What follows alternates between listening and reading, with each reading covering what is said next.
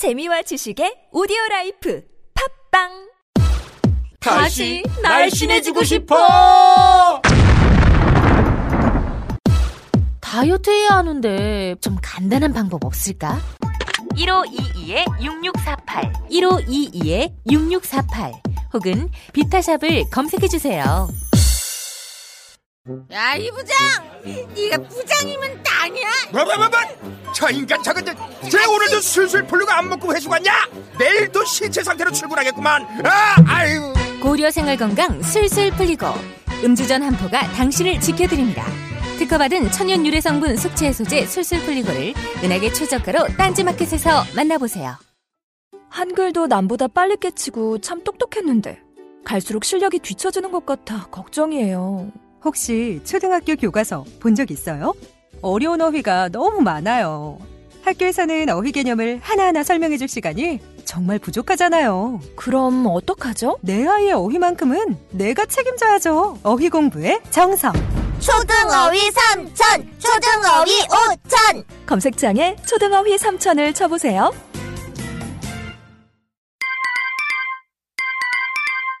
자려고 누웠는데 저스툰 지루한 지하철에 저스툰. 자려고 누웠는데 지루한 지하철에 클래스가 타는 재미 저스툰. 클래스가 타는 재미 저스툰. 웹툰 웹소설은 저스툰. 클래스가 타는 재미 저스툰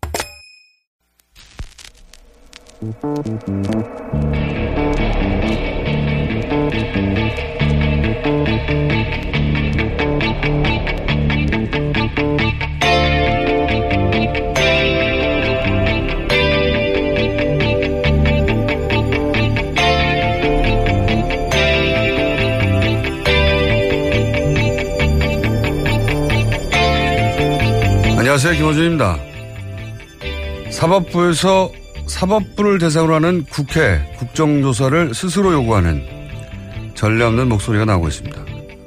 법관들의 정치 성향을 분류한 법관 블랙리스트의 존재 여부에 대해 전국 법관 대표회의에서 84%의 법관들이 추가적인 조사에 찬성했음에도 양승태 대법원장이 소불 바로잡자고 소를 죽이겠냐며 추가 조사를 거부했고 이에 더 이상 사법부 자체 조사만으로는 진실을 밝힐 수 없다고 일선 법관들이 입법부에 이 사안의 진상을 조사해달라고 제안하자는 이야기가 나오게 된 겁니다.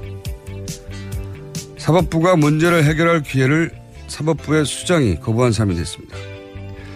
이 사태를 지켜보며 그런 생각을 하게 됩니다. 헌법이 보장한 사법부의 독립을 사법부가 법관 블랙리스트로 무너뜨린 이유가 무엇일까? 자체 필요해야 하는 것인가 아니면 외부의 요청인가? 사법부는 과연 헌법이 보장한 만큼 스스로 독립적인가? 이 질문에 대한 명쾌한 답을 사법부가 내놓아야 할 때가 된 것 같습니다. 모든 생각이었습니다.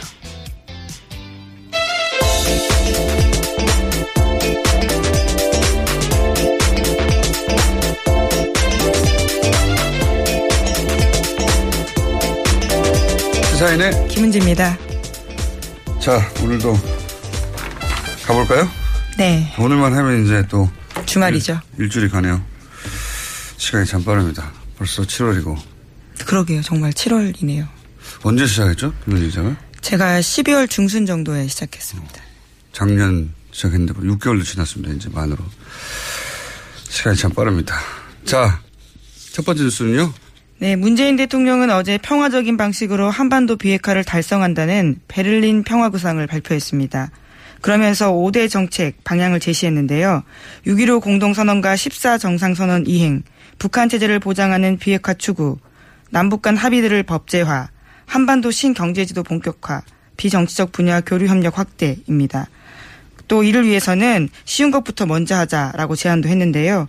오는 10월 4일 이산가족 상봉 및 성묘, 북한의 평창 동계 올림픽 참가, 군사 분계선의 적대행위 중단, 남북 대화 재개를 북한에 제안했습니다. 그렇군요. 한마디로 해서 이제 김대중 노무현의 어, 그분들이 닦아놓은 길을 다시 들어서겠다. 뭐 이런 이야기죠. 그리고 그렇게 얘기하면서 완전하고 검증 불, 어, 검증 가능하면 불가역적인 CBID라고 약자로, 어, 비핵화를 이런 방식으로 하라고, 예, 조지 부시 일기 행정부 때 이 주장을 했어요. 북한이 굉장히 싫어하는 표현이에요, 이거. 예. 그렇죠. 완전하고 검증 가능하며 불가역적인. 예, 컴플릿 영어 하시는 건가요? CVID. CVID요? 예.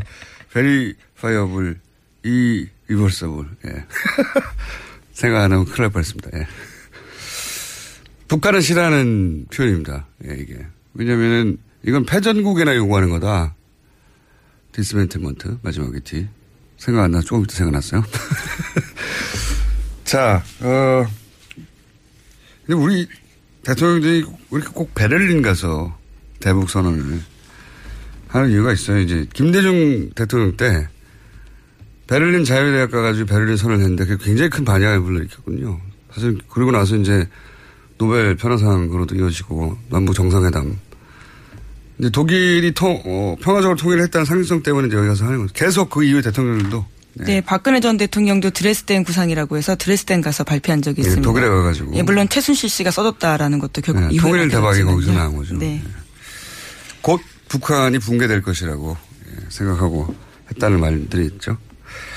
이게 뭐 아무도 궁금해하지 않는 건데 저는 이런 디테일이 궁금해가지고 여기 이게 어디서 했느냐?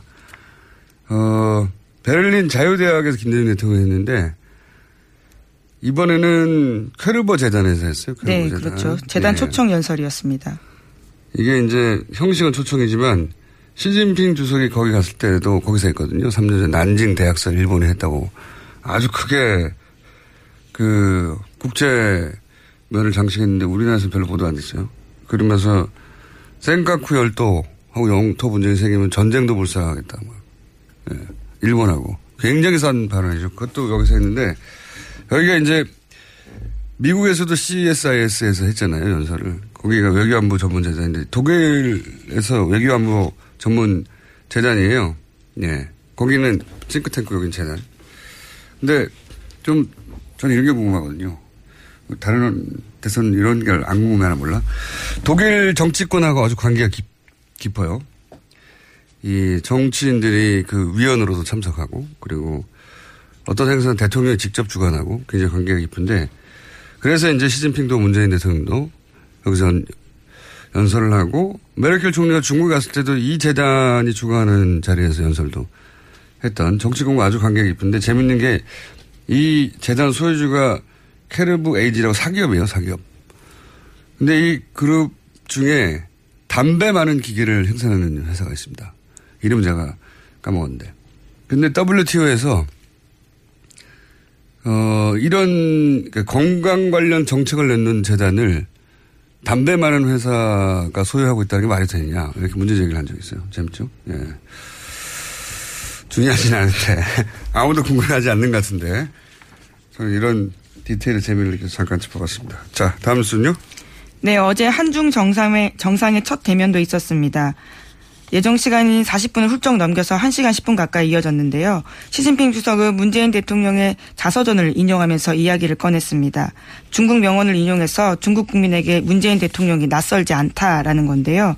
장강의 뒷물결이 앞물결을 밀어낸다라는 명언이 문재인 대통령 자서전에 쓰여 있다라고 합니다. 이에 대해서 문재인 대통령도 화답을 했는데 중국 국영기업 상하이 셀비지가 세월호 인용하는 데 도움을 줬다라면서 시주석도 직접 독려해 준 것으로 안다고 감사하다고 인사했습니다. 서로 뭐 덕담하는 거죠. 예. 근데 이게 명언은 아니고 속담이에요, 그냥. 예, 무슨 명언까지요. 옛날 게, 물이 흐르면 옛날 게 지나가고, 지나가고 뒷물이 오잖아요. 그런 얘기고. 예, 참여정부 당시에 이제 그때 상황을 빗대면서 문재인 대통령이 자신의 자서전에 쓰여있던 네. 내용입니다. 이 다음 문구가 진짜 유명하죠. 화모 11홍. 네. 이 문장 다음에 화모 11홍이거든요. 그냥 속담입니다. 명언까지요. 서로 아이스 브레이킹을 이렇게 했다는 거고요. 그래서 주고받은 이야기는요. 예, 두 정상은 사드를 회담의 의제 테이블에 올려놓으면서도 사드를 직접 언급하는 것은 피했습니다. 청와대 고위 관계자에 따르면 사드 문제를 논의한 건 맞지만 사드라는 표현을 하지 않고 양국 간 이견이 있는 부분이라고 표현하기로 합의했다고 합니다. 또 문재인 대통령은 사드가 북핵 미사일 도발로 인해서 배치된 것이니 북핵과 미사일 문제의 해법을 찾아내면 사드 문제도 해결되는 것 아니냐라는 논리를 들이댔다라고 합니다. 또 특히 환경 영향 평가를 통해서 정말로 들이댔대요? 설득했다라고 합니다. 네. 네. 그 이런 논리를 구성하고 갔군요. 그러니까 어, 북핵 때문에 이렇게 된 거니까 북핵을 같이 해결해서 사드도 풀자. 예, 논리 구성을 그렇게. 이게 뭐 쉽게 먹히진 않겠죠. 예, 사드가 북핵 때문이냐. 실제로는 그게 아니지 않냐. 전략적인 이, 이 동북아에서 미국이 중국을 견제하기 위한 전략 수단 아니냐. 뭐 이런 얘기를 당연히 그쪽에서는 하겠죠. 어쨌든 우리 논리 구성, 그 말이 맞다 하더라도 우리 논리 구성은 이렇게 했다. 이런 얘기구나. 예. 네, 또 시간을 벌자라는 식의 이야기도 한 건데요. 환경 영향 평가를 통해서 사드 배치의 절차적 정당성을 확보하는 동시에 그 시간 동안 북핵 미사일 문제 해법을 찾아내자라는 논리를 제시했다고 합니다. 미국에는 절차적 정당성이 필요하지 않느냐 민족 정부에서는 이런 얘기를 했고 그러면 자연스럽게 시간이 그 시간만큼 예, 저절로 확보되는 거니까 그 시간 동안 북핵 문제를 좀 해결해 보자 이런 논리 구성으로 만났군요. 예. 이게 뭐 쉽게 끝날 이야기는 아니고 그렇게 이야기가 시작됐다고 합니다. 자 다음 뉴스는요. 네, 앙겔라 메르켈 독일 총리와 문재인 대통령이 만나기도 했는데요. 메르켈 총리는 문재인 대통령에게 이런 질문했습니다.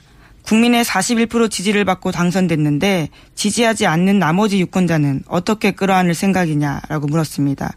그러자 문재인 대통령은 독일 사례를 들면서 국민 통합을 위해서는 여러 가지가 필요하다라는 이야기를 했는데요. 일종의 모범답안 이야기한 겁니다. 그러자 강경화 외교부 장관이 보충 답변 나섰습니다. 강 장관은 메르켈 총리님 제가 한 말씀 드려도 될까요? 라면서 발언 기회를 얻은 다음에요. 문재인 대통령은 41%의 지지를 받아 당선됐지만 취임 이후에는 국민적 지지율이 80%를 웃돌면서 사실상 국민 통합에 성과 내고 있다. 이렇게 대답했습니다.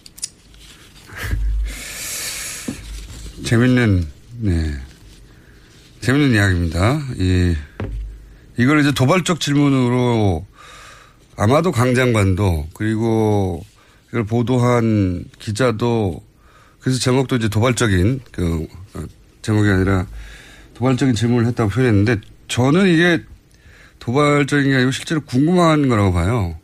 강경화 장관은 이제 41%인데 나머지는 어떻게 할래? 이런 도발로 보고 무슨 소리냐. 80%는 이미 통합됐어. 라고 이제 수행하는 장관으로서 대통령 자존심을 세워준 건데 저는 이건 통역 과정에서의 어떤 뉘앙스 어, 때문에도 이런 일이 있었을 것 같아요. 저는 궁금함으로 보는 이유가 뭐냐면 메르켈 총리가 이끄는 기민당, 기사당 연합 지지율이 30%대예요. 항상. 예. 민주당은 50%대고 메르켈 본인 지지도 40%대예요. 예. 좀 이렇게 떨어지면 30대 후반, 높아지면 40, 40대 중후반. 그러니까 다른 나라 정상을 도발할 정도의 지지율이 스스로 못 돼요. 예, 상황적으로. 오히려 이제 독일은 일당이 휩쓰는 구조가 안 된단 말이죠. 예. 항상 이, 주, 이 정도 지지율에서 왔다 갔다 하는데, 그, 우파 정당이죠. 김, 중도 우파. 뭐 중도 우파라고 해봐야 우리나라 진보 정당보다 더 정, 진보적인데, 어쨌든, 그래서 이, 그, 연립을 하고 연정을 하면서 항상 그 고민이 그거거든요. 나머지 정당 지지자를 어떻게 포섭할 것인가. 항상 고민일 수밖에 없는 정치 구조인데. 그래서 이제 실제로 저는 물어본 거라고 봐요. 예.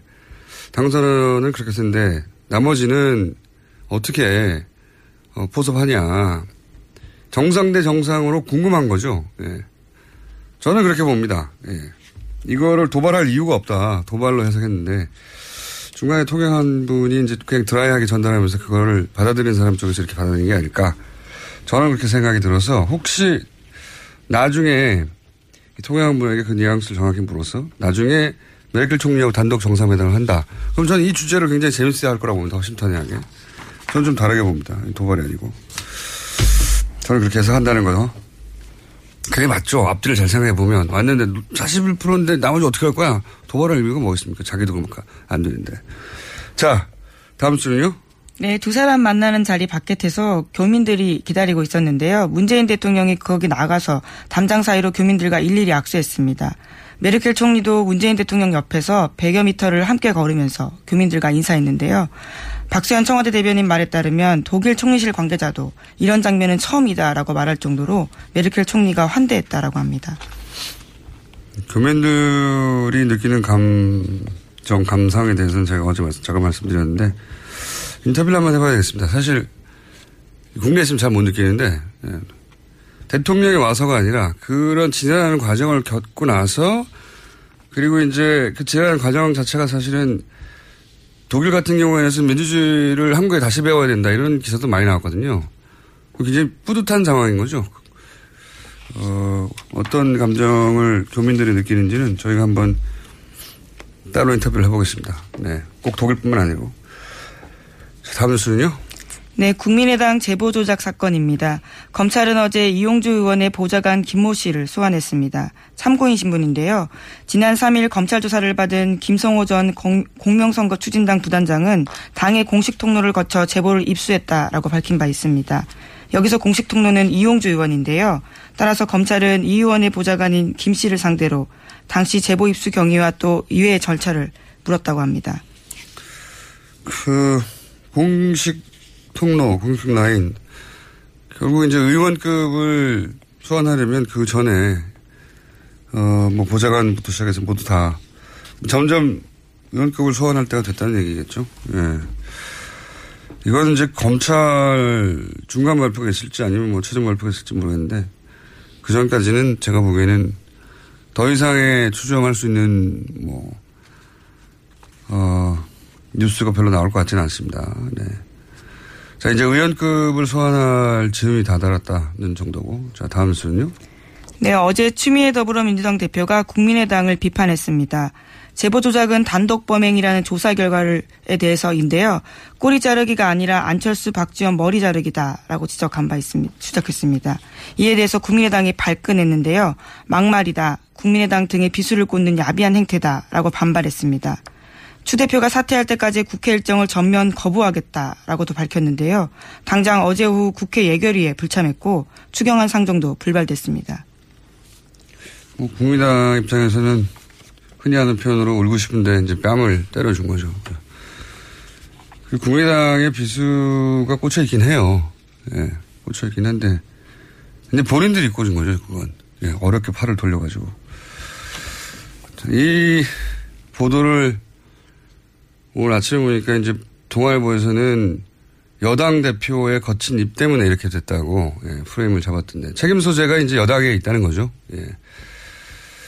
어, 프레임부터 원래 의도가 들어가는 거니까 보수 매체는 이게 국민의당 잘못이 아니라고 이제 말해주고 그렇다기보다는 이제 야, 뭐든지 야당이 아니라 여당 잘못이라고 말해주고 싶은 게 보수 매체인 거죠, 당연히. 근데 그 이 표현 자체는 제가 알기로 한겨레가 며칠 전에 쓴 기사에 나온 표현이에요. 예. 꼬리 자르기가 아니라 머리 자르기다라고.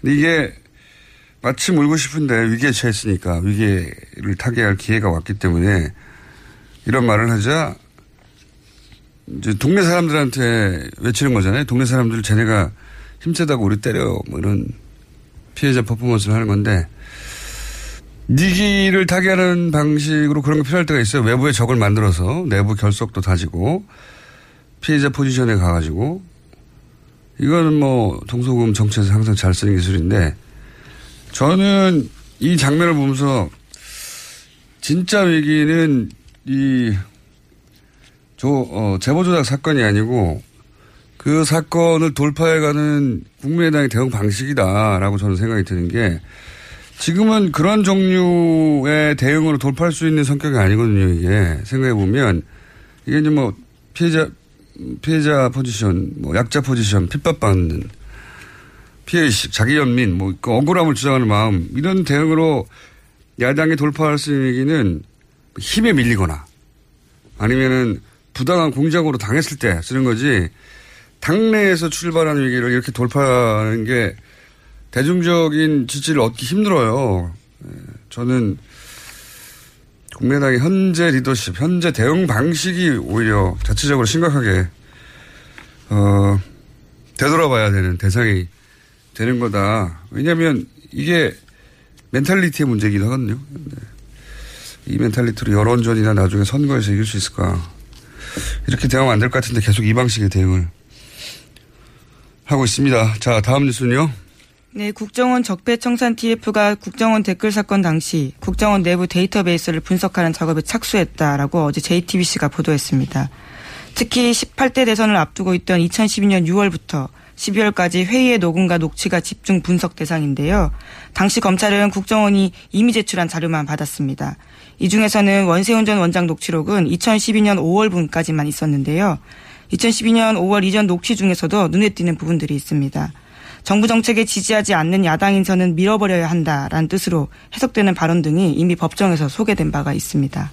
근데 이거는 뭐 대선 6개월 전까지고 예. 대선 6개월 이내에는 험악한 이야기들 오갔겠죠. 네, 공직선거법 위반 걸리지 않기 위해서 딱 그 기간만 빼고 준 것으로 보입니다. 제목 하나 정도 읽을 수 있을 것 같습니다. 예.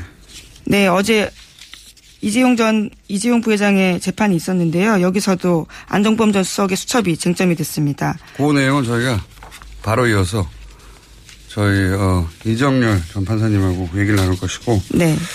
제가 오늘 아침 눈에 띄는 기사는 종원진 의원이 보수신당 창당한다고. 네. 네, 변희재 정미용 씨도 합류한다고 합니다. 정치 뉴스인데 연예 뉴스의 느낌 나요. 네. 여기까지 하겠습니다. 시사인의 김은지였습니다. 감사합니다. 모닝똥? 제겐 사치였죠. 내가 토끼인지 토끼똥이 나인지 내가 변을 본 것인지 변을 당한 것인지 나는 바나나이고 싶다 간혹 구렁이이고도 싶다 미궁 대장사랑 빅동의 추억 미궁 대장사랑이 찾아드립니다. 혈중 콜레스테롤 개선과 배변 활동에 도움을 주는 건강기능식품입니다. 검색창에 미궁 대장사랑 미궁 장사랑 이름 바꿨어요. 프로바이오틱스 12종 추가. 미궁 대장사랑. 골반 잡자 바로 잡자 바디로직 허리 통증 바로 잡자 바디로직 2017년 cool summer 바디로직 라이트 출시. 통기성이 좋아 땀 걱정 없이 한여름에도 쾌적하게. 입은 듯 안 입은 듯 가벼움의 신축성은 그대로. 자세가 좋아지는 골반 교정 타이즈 바디로직 검색창에 골반 교정 바디로직 라이트. 아무도 묻지도 따지지도 않고 가입하셨다고요? 보험은 너무 어려워요. 걱정 마십시오. 마이보험 체크가 도와드립니다. 1800-7917 마이보험 체크로 지금 전화 주세요.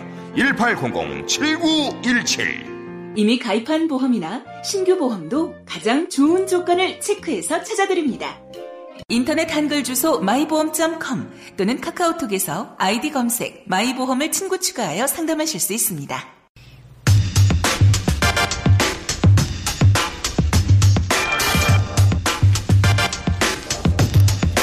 박근혜 전 대통령과 이재용 삼성 부회장의 뇌물죄 핵심 증거 중의 하나로 안정범 수척이 재판부에 의해 직접 증거로는 인정할 수 없다고 어제 공판에서 정해졌죠. 자, 이 사안을 어떻게 이해해야 하는지 이정렬 전 부장판사 연결해서 이야기 나눠보겠습니다. 안녕하세요, 판사님. 네, 안녕하세요. 이게 이제 법, 법률 용어다 보니까 네. 그리고 이 기사를 굉장히 많은 기사가 커버가 됐는데 이 기사를 쓰는 기자의 단어 선택에 따라서 확확 달라집니다. 지금 이제 야 이거 증거로 이제 채택이 안 됐으니까 큰일 났네 하는 쪽과 그렇죠. 굉장히 드라이하게 어 정황 증거로 채택이 됐다 하는 정도의 이게 무슨 말이야 해석이 안 되는 기사. 근데 이제 국민들이 어, 이재용 삼성 부회장 같은 경우에는 강력한 막강한 변호인단이 명백한 것도 자꾸 명백한 것이 아닌 것이냐 그렇게 해 나가고 있다는 그런 이미지가 있기 때문에 걱정을 하는 거죠 지금. 네, 그렇죠. 네, 그런 걱정인 상황입니다. 그래서 우선 이 정황 증거로만 채택이 됐다는 게 무슨 의미인지를 좀 설명해 주십시오. 어, 일단 정황 증거는 간접 증거의 일종인데요. 말씀하신 예. 대로 이 법률 용어라 최대한 하여튼 좀 쉽게 좀 얘기해 보겠습니다. 아주 자세히 알고 싶지는 않고 그냥 아 그런 거구나. 예. 예. 예. 그러니까 이제 직접 증거의 반대죠. 간접 증거는 그 직접 증거는 말 그대로 직접적으로 그 혐의 사실을 인정할 수 있는 증거고 네. 간접 증거는 직접적인 건 아니지만 간접적인 뭐 이런 건데 예를 들어 이런 겁니다. 뭐 그건 너무 뇌물 뻔한, 네. 그렇죠. 그러니까 예를 들어서 뇌물. 이제 뇌물죄다 하면 네. 이제 돈 준 사람이 나 줬어 이렇게 얘기하는 경우 그렇죠. 그 직접 네. 증거죠. 예, 그 다음에 이제 받은 사람이 받았다고 자백하는 경우 그 직접 증거죠. 당사자들이 직접 간접- 말할 경우, 예. 예, 그렇죠. 그런데 이제 간접 증거는 뭐 예를 들어서 뇌물을 현금으로 줬는데 그 뇌물을 줬다는 일시 부분에 뭐한뭐한 시간 전쯤에 금융기관에서 뇌물 액수랑 같은 돈이 인출됐다는 금융자료. 음. 어, 이건 이제 직접 증거는 아니죠. 그만 가지고 뇌물을 줬다고 할 수는 없지만 돈만 나온 거니까, 그거는. 예. 그렇죠. 예. 예, 뭐 살인 같으면 뭐, 뭐 살인자의 지문이 찍힌 칼, 뭐 이런 건 직접 증거지만, 음. 뭐 살인 현장 부근에서 배회했다는 뭐 CCTV 영상 이런 거는 간접 증거가 되는 거죠. 음, 그렇군요. 예, 그런 이해했습니다. 예. 이해했는데, 어, 그러면은 이제 지금 재판부가 이 종범 실록이라고 우리가 부르는 그 안정범. 전 수석의 수첩을 어, 간접 증거로 채택했다는 것은 어떤 의미입니까? 정황, 아니, 정황 증거로 채택했다는 것은 법률적으로 어떤 의미입니까? 어, 일단 그 내용을 볼 필요가 있는데요. 지금 종범 실록이라고 하셨으니까 그렇게 명칭을 하면, 예. 그, 거기에 기재된 내용은 뭐냐면, 안종범 전 수석이 박근혜 피고인한테서 전화라든가 뭐 회의 시간에 그 얘기한 것을 적었다는 거잖아요. 그렇죠. 그럼 엄밀하게 말하면 이거는 이제 안종범 전 수석이 쓰기는 했지만 안종범의 진술 내용이 아니고 네. 박근혜 피고인의 진술 내용인 거죠. 그러니까요. 제- 제가 말하고 예, 싶은 그럼- 그, 뭐, 그 대목인데. 그렇죠. 그러면은 박근혜 피고인의 진술 내용이니까 이거는 이제 형사소송법상 예. 어떤 어떤 효력을 가지냐면 어떤 사람의 진술 내용이 기재된 문서는 그 진술을 한 사람이 아 이거 내가 한 진술이 맞다.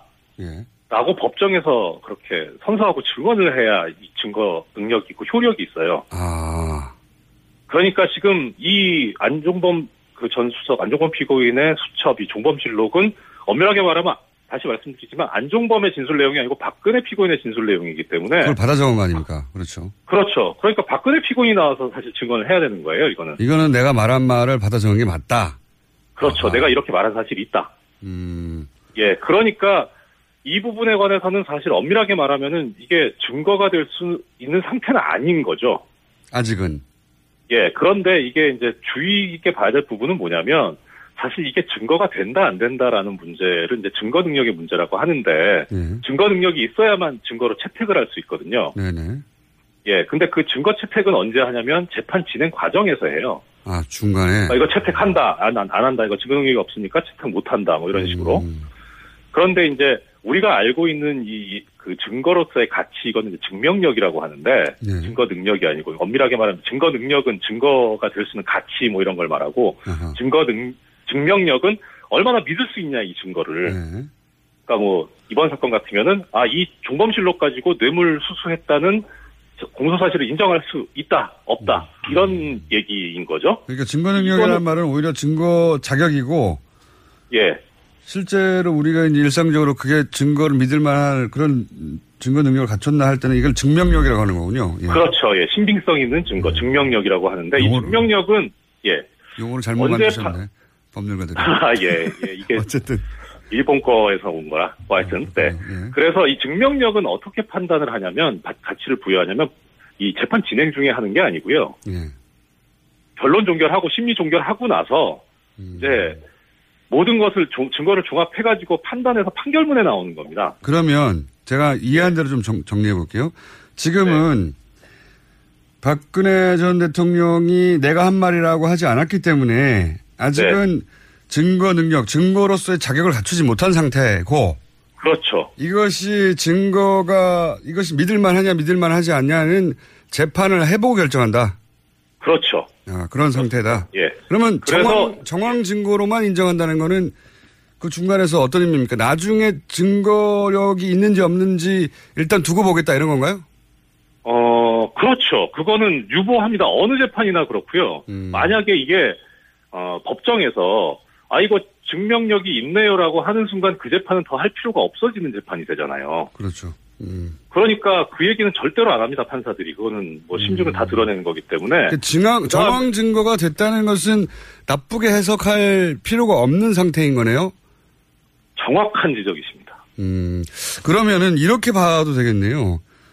그러니까 이제 일반의 인식이 삼성 이재용 부회장의 불리한 기사는 잘 안 나고 유리한 기사는 크게 보도된다. 이게 네네. 저는 경험칙으로 제 개인적인 경험칙으로 어느 정도 사실에 부합한다고 생각하는데 네. 재벌들이 뭐 다들 이런 언론 매니지먼트를 하는데 이 분야에 삼성이 제일 강하죠. 근데 지금 말씀만으로는 이것이 어 박근혜 전 대통령 쪽에 불리하다 유리하다 혹은 이재용 전 이재용 부회장에게 유리하다 불리하다고 판단할 내용이 아닌데 마치 이재용 부회장에게 매우 유리한 것처럼 해석된 문구로 차 있는 기사들이 나는 것은 오보죠. 오보인지 의도인지. 예, 왜냐면은 이런 게 있거든요.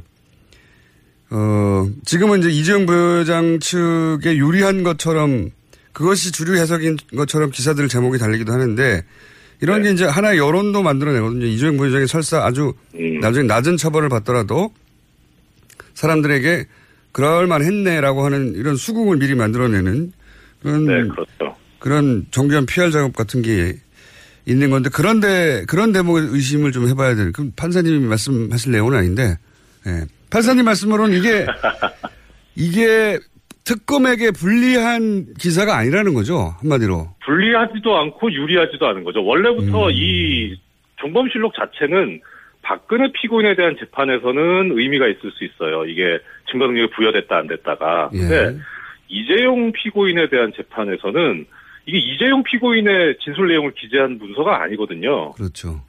그러니까 이거는 어차피 원칙적으로 그 증거 능력이 인정될 수 있는 범위가 이런 수첩이 존재한다라는 증거물로서의 가치하고 그 다음에 어 이게 작성된 경위가 박근혜 피고인이 얘기한 것을 안종범 피고인이 기재했다더라. 이 정도가 끝이에요, 사실은. 이거는 언론을 탓해야 되는 내용이네요. 왜냐하면 이제 기본적으로 우려가 있습니다. 실제. 네. 실제 어떤 우려가 있냐면 워낙 삼성이 이런 이제 법망을 잘 피해 왔고 여태까지 그리고 삼성의 피할 능력이 굉장히 대단하기 때문에 어 재판이 삼성 이재용 부회장에게 유리하게 흘러간다는 뉘앙스의 기사는 최근에 있고 불리하게 한다는 기사는 없다 없다 보니까 네. 이게 진짜 유리하게 가서 이런 기사가 나오는 건지 아니면 유리하게 흘러간다고 어, 여론을 만들어내려고 하는 건지 좀 헷갈렸거든요. 예. 그런데 어, 뭐 법적으로만 보자면 유리하지도 않고 불리하지도 않고요. 뭐 또 하나 예를 들어드리자면 왜 그 말 해지 계약 해지했다고 그 합의서 있잖아요. 네, 제가 항상 말이 안 된다고 생각 몇 번 주장했는데 예. 그럼 뭐 국장님께서도 지적을 하셨지만 네. 이게 저기 이 삼성이 이제 승마협회장을 맡고 있었지 않습니까? 예. 그러면은 이제 승마협회장을 맡고 있으면서 그 승마 선수들을 지원했다는 얘긴데 근데 지원을 할 때 소유권을 넘기진 않았다 이런 거라면 그러면은 소유권을 넘기지 않았으면 어떻게 지원을 했다는 얘기냐? 예. 뭐 임대, 임대차 했다는 거냐? 그래서 빌려줬다는 예, 사용대차 뭐 그러니까 무상으로 빌려줬다는 거냐? 예. 이 부분에 관해서 아무 얘기를 안 하고 있고 그냥 소유권이 넘어가지 않은 거다라고 얘기를 하고 있거든요. 네네. 예, 그러면 지원을 하지 않았다던가 애시 당초. 예. 예, 그런데 그렇게 해석하기는 무리고, 그러니까 지원을 했는데 임차하는 방식으로 지원을 할 수 있으니까. 그렇죠. 그거는 해지를 했다는 그런 확인서 가지고는 이게 뇌물이 아니다라고 얘기할 수는 그 음. 반증이 될 수는 없거든요. 그렇군요. 예, 근데 그렇게 얘기를 하니까 참 그것도 저도 피고인 입장에서 예, 음, 이게 이제 삼성 입장에서 물론 각 주체가 자기한테 유리한 말을 할 수 있죠. 근데 이제 언론이 삼성에게 유리한 발언들 삼성 변호인 측의 주장을 사실은 그렇게 법정에서 흘러가고 있는 것처럼 자꾸 보도를 하기 때문에 네, 그 지금 말씀은 그런 해지 계약서가 나왔다고 해서 뇌물이 아닌 게 입증된 게 아니다 이런 말씀이네요. 그렇죠. 예. 예.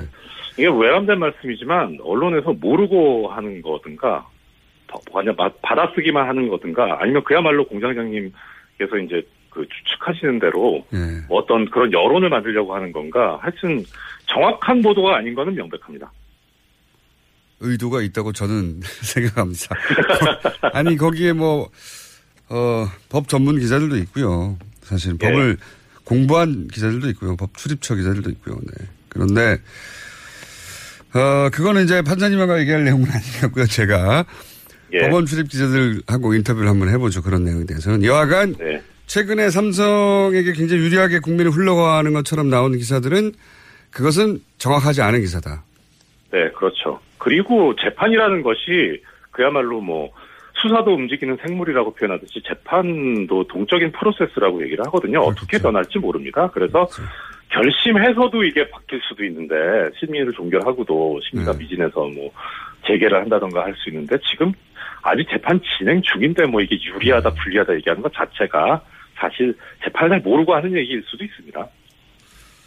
다 아는데 제가 보기에는 이재용 부회장에게 워낙 불리한 기사들이 사실은 어, 특검 기간에 많이 나왔고 어, 최근에는 이재용 부회장의 불리한 기사는 거의 없어요. 없는 대신에 네. 아예 기사가 잘 없는 편이죠. 근데 이재용 부회장의 유리하게 해석될 변호인단 입장에서는 여지가 있는 조금이라도 그런 기사가 있으면 그런 기사만 나와서 의심했는데 뭐 어쨌든 알겠습니다. 그걸 가지고 어, 재판이 이재용 부회장 쪽으로 기울었다. 아, 이렇게 판단하는 거는 전혀 사실이 아니다. 네. 예, 그렇죠. 이것은 그야말로 그 종범실록에 나와 있는 원 진술자인 박근혜 피고인이 증인으로 나와서 증언을 해봐야 알 문제죠. 물론 본인한테 불리한 건 다 아니라고 하니까 뻔한 것도 그렇죠. 그 만약 이렇게 되면 어- 어떻게 됩니까? 박근혜 전 대통령이 그 수첩에 적힌 내용은 내가 말한 내용이 아니야라고 해버리면요. 네. 안정범 그러면은- 안정범 피고인 수- 전 수석은 전체가 다 지시한 내용, 말한 내용만 적었다. 이게 개인 비망록이 네. 아니라 업무 일지로 대통령의 지시사항만 적은 것이라고 하는데 박근혜 전 대통령이 내가 그런 말 한 적이 없다 해버리면 어떻게 됩니까? 그게 액면상으로 보면 증거가 없는 셈이 되긴 한데 재판 관행상 어떻게 보냐면 적어도 어느 정도까지는 설명이 돼야 되거든요. 예를 들어 이 부분은 진술을 했고 이 부분은 진술을 안 했다. 뭐 아니면은 그럼 뭐 진술 안 했는데 왜 기재가 됐느냐? 그럼 내가 이렇게 이렇게 얘기를 했는데 아마 그걸 착각해서 이렇게 쓴 것 같다. 또이 단어는 내가 이러한 취지로 이야, 이야기한 것이다. 이렇게 설명이 어느 정도는 돼야 되는데 그 설명을 하지 못하면 물론 유죄의 증거나 증명은 검사가 입증을 해야 되는 게 형사소송법상의 대원칙이긴 하지만 재판 관행상으로는 피고인의 그러한 태도는 오히려 유죄의 심증을 들게 할 수 있죠. 그래서 그냥 뭐 나는 그런 말한 적이 없다 이래 가지고서는 부인하는 오히려. 재판 전략상 예 안 좋죠 박근혜 피고인 입장에서. 알겠습니다. 네, 정확하게 최근에 벌어지고 있는 일을 이해했습니다. 네. 조만간 또, 어, 지금 한참 국정조사 해달라고 하는 얘기 있지 않습니까? 네. 네. 그 주제는 좀 더 진척된 다음에 다시 한번 모시겠습니다. 네. 네. 오늘 말씀 감사합니다. 예, 안녕히 계십시오. 지금까지 이정열 전 부장판사였습니다.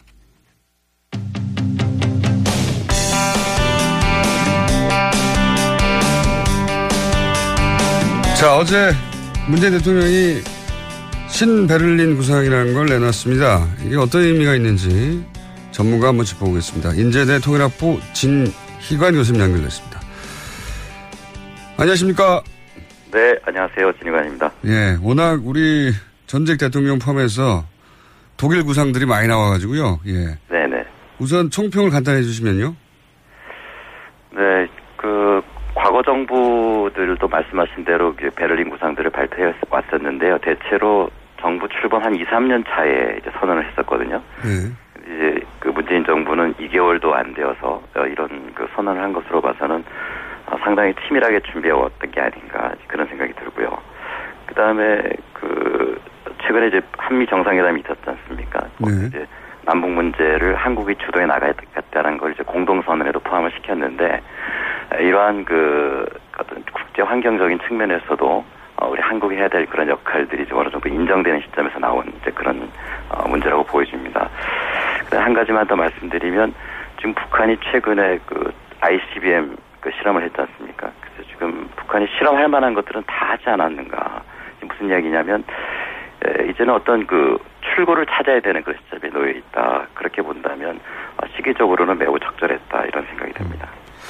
자, 어, 총평은 뭐 긍정적으로 평가하셨는데 좀 구체적으로 김대중 전 대통령의 베를린 선언이 사실 독일에서 우리 대통령들이 뭐 아마도 어, 평화적으로 통일됐기 때문에 상징적인 의미에서 거기 가서 자꾸 하는 거겠죠. 근데 김대중 전 대통령의 이제 베를린 선언 혹은 뭐 노무현 전 대통령의 대북 정책 이런 것과는 어떻게 같고 어떻게 다릅니까?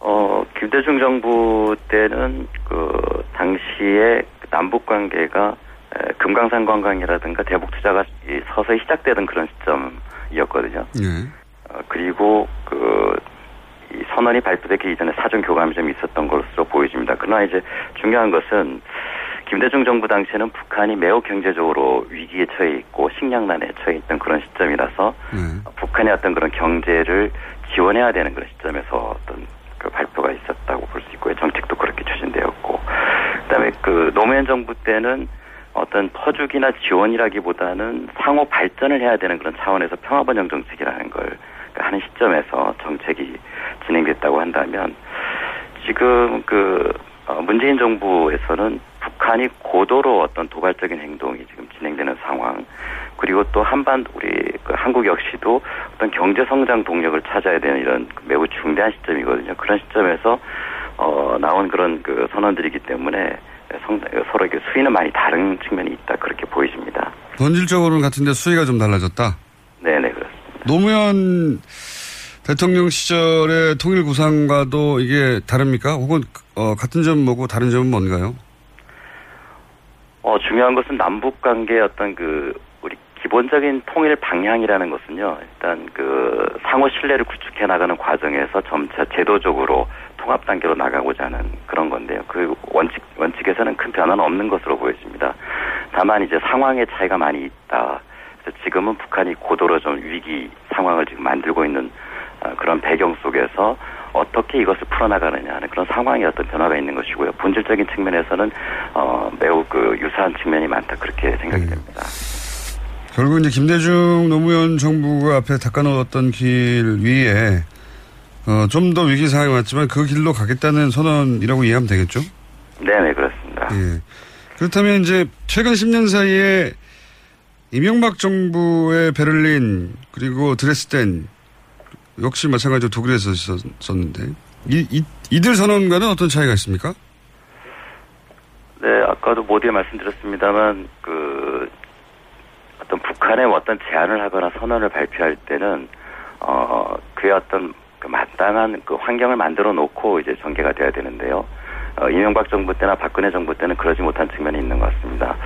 특히 그, 그 2011년에 나왔던 이명박 대통령의 베를린 제안을 보면은 이게 천안함 연평도 사건 바로 이후거든요. 예. 그 전제가 뭐였냐면 천안함 연평도 사태에 대해서 사과를 한다면 김정일 위원장을 우리 그 어, 당시 해관보 정상회의가 서울에서 열렸는데 여기 추천하겠다는 그런 내용이었습니다. 근데 이제 북한이 여기에 대해서 어, 사과를 하지 않고 오히려 어, 반발을 하는 상황에서 이런 제안을 했을 경우에 실현되기 매우 어렵다는 측면이 있고요. 그리고 또 한 가지는 북한하고 사전 교감이 전혀 없었고요. 어, 베를린 제안하는 당시에 거의 그 동시간대에 베이징에서 비공식 접촉이 있었거든요. 아, 그때 돈을 트렁크에 네, 넣어줬더니 그것 때문에 아주 심각한 문제가 발생. 돈을 뿌리치고 가가지고 아주 크게 예. 결국 북한이 녹음을 녹취를 공격했다고까지 이렇게 협박을 하는 뭐 그런 상황. 아 기억나네요. 예. 네. 베를린에서는 이런 제안을 하고 베이징에서는 북한과 비공식 접촉을 해서 어 천암 천암을 당신들이 한 것이라고 네. 어 해달라고 돈을 줬는데 그걸 거부하고 북한이 그걸 공개해 버렸죠. 그 천안함이 갑자기 생각이 나네요. 공식적으로 확인되지는 않습니다만 어쨌든 네, 언론은 그렇게 보도가 됐었어요. 해프닝이 있었습니다. 네, 언론은 그렇게 보도가 됐고 북한이 그렇게 주장을 했었죠. 예. 네, 그리고 그 박근혜 정부는 어떠한 접촉도 없이 이제 드레스덴 선언이라는 게 이루어졌는데요. 근데 그 박근혜 정부의 기본 원칙이라고 해야 될까요? 그 비공식 접촉을 안 한다는 게 원칙이었거든요. 근데 공식 접촉이 없는데 비공식 접촉도 안 하면서 어떻게 그걸 그 공식으로 이어질 수 있는지는 참 의문입니다만 전혀 어떤 사전 교감 없이 선언이 이루어졌기 때문에 실현 가능성은 매우 낮았다 그렇게 그러면 지금 교수님은 어 지금 뭐 이번 선언에서 그 성묘 같은 이야기도 나왔지 않습니까? 우리 성묘하게 하자 남북이 그런 그런 얘기는 어느 정도의 사전 교감이 있었다고 보십니까 이번 선언? 확인하실 수는 없겠지만 예, 뭐 확인할 방법은 없는데요. 네. 예, 다만 이제 그 과거의 전례를 볼 때 그 김대중 노무현 시절의 전례를 볼 때 뭐 전례로 볼 때 김대중 정부 때도 이미 그 2000년 남북 정상회담이 만들어지기 전에 뭐 4개월 전부터 어떤 준비된 움, 어, 움직임들이 있었다는 게 이제 나중에 자서전이라든가 이런 걸 통해서 확인이 되는 것이고요. 그리고 최근에도 그 김- 어, 문재인 정부 출범 이후에 약 30여 개 단체의 대북 접촉이 승인이 됐지 않습니까? 자, 이 말씀을 왜 드리냐면 어, 많이 그 남북 관계가 좀 중단된 상태 속에서도 면면이 그 북한과 채널을 이어나가 온 단체들이 있습니다. 그 민간 단체들이 아, 이런 여러 가지 채널들을 통해서 북한에게 의사 타진을 했을 가능성도 상당히 있지 않을까. 그런 노력 없이 이런 어, 일방적인 선언을 한다는 것은 사실 좀그 의미가 많이 그 적어지기 때문에 그런 노력을 하지 않았을까라는 그런 이제 추측을 해볼 수 있을 것 같습니다. 평상시 문재인 대통령의 성격으로 보자면 예, 준비가 되지 않은 일을 나서는 스타일은 아니시기 때문에 그런 추정도 가능하겠네요. 예. 네, 그리고 뭐 이미 그 문 대통령의 구상은 2년 전에 민주당 대표 시절에 그 구상을 발표한 적이 있지 않습니까? 그 2015년도에. 어, 그 당시에 구상에도 뭐라고 얘기했냐면 공식, 비공식 대화건 어떤 대화건 북한하고 해야 된다라는 걸 이제 강조했거든요. 어, 그것은 남북 관계를 풀어나가는 데 있어서 굉장히 중요한 어떤 방식이 될 것이다라고 보여지고 그렇게 본다면 아마 비공식적인 접촉을 하려는 노력을 하지 않으셨을까 이제 그런 판단이 좀 듭니다.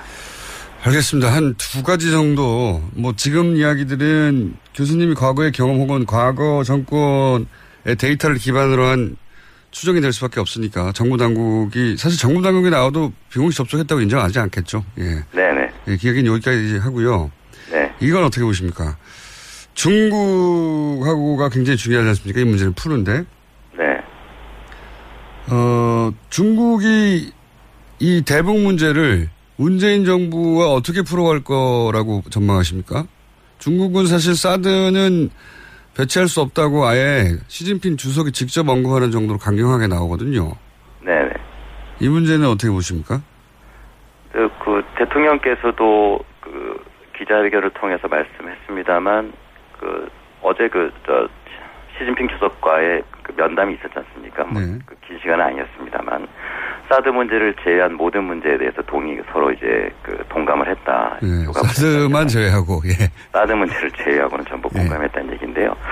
어, 사드 문제는 남북 문제의 어떤 그 장애물은 분명히 아니다 이렇게 생각이 되고요.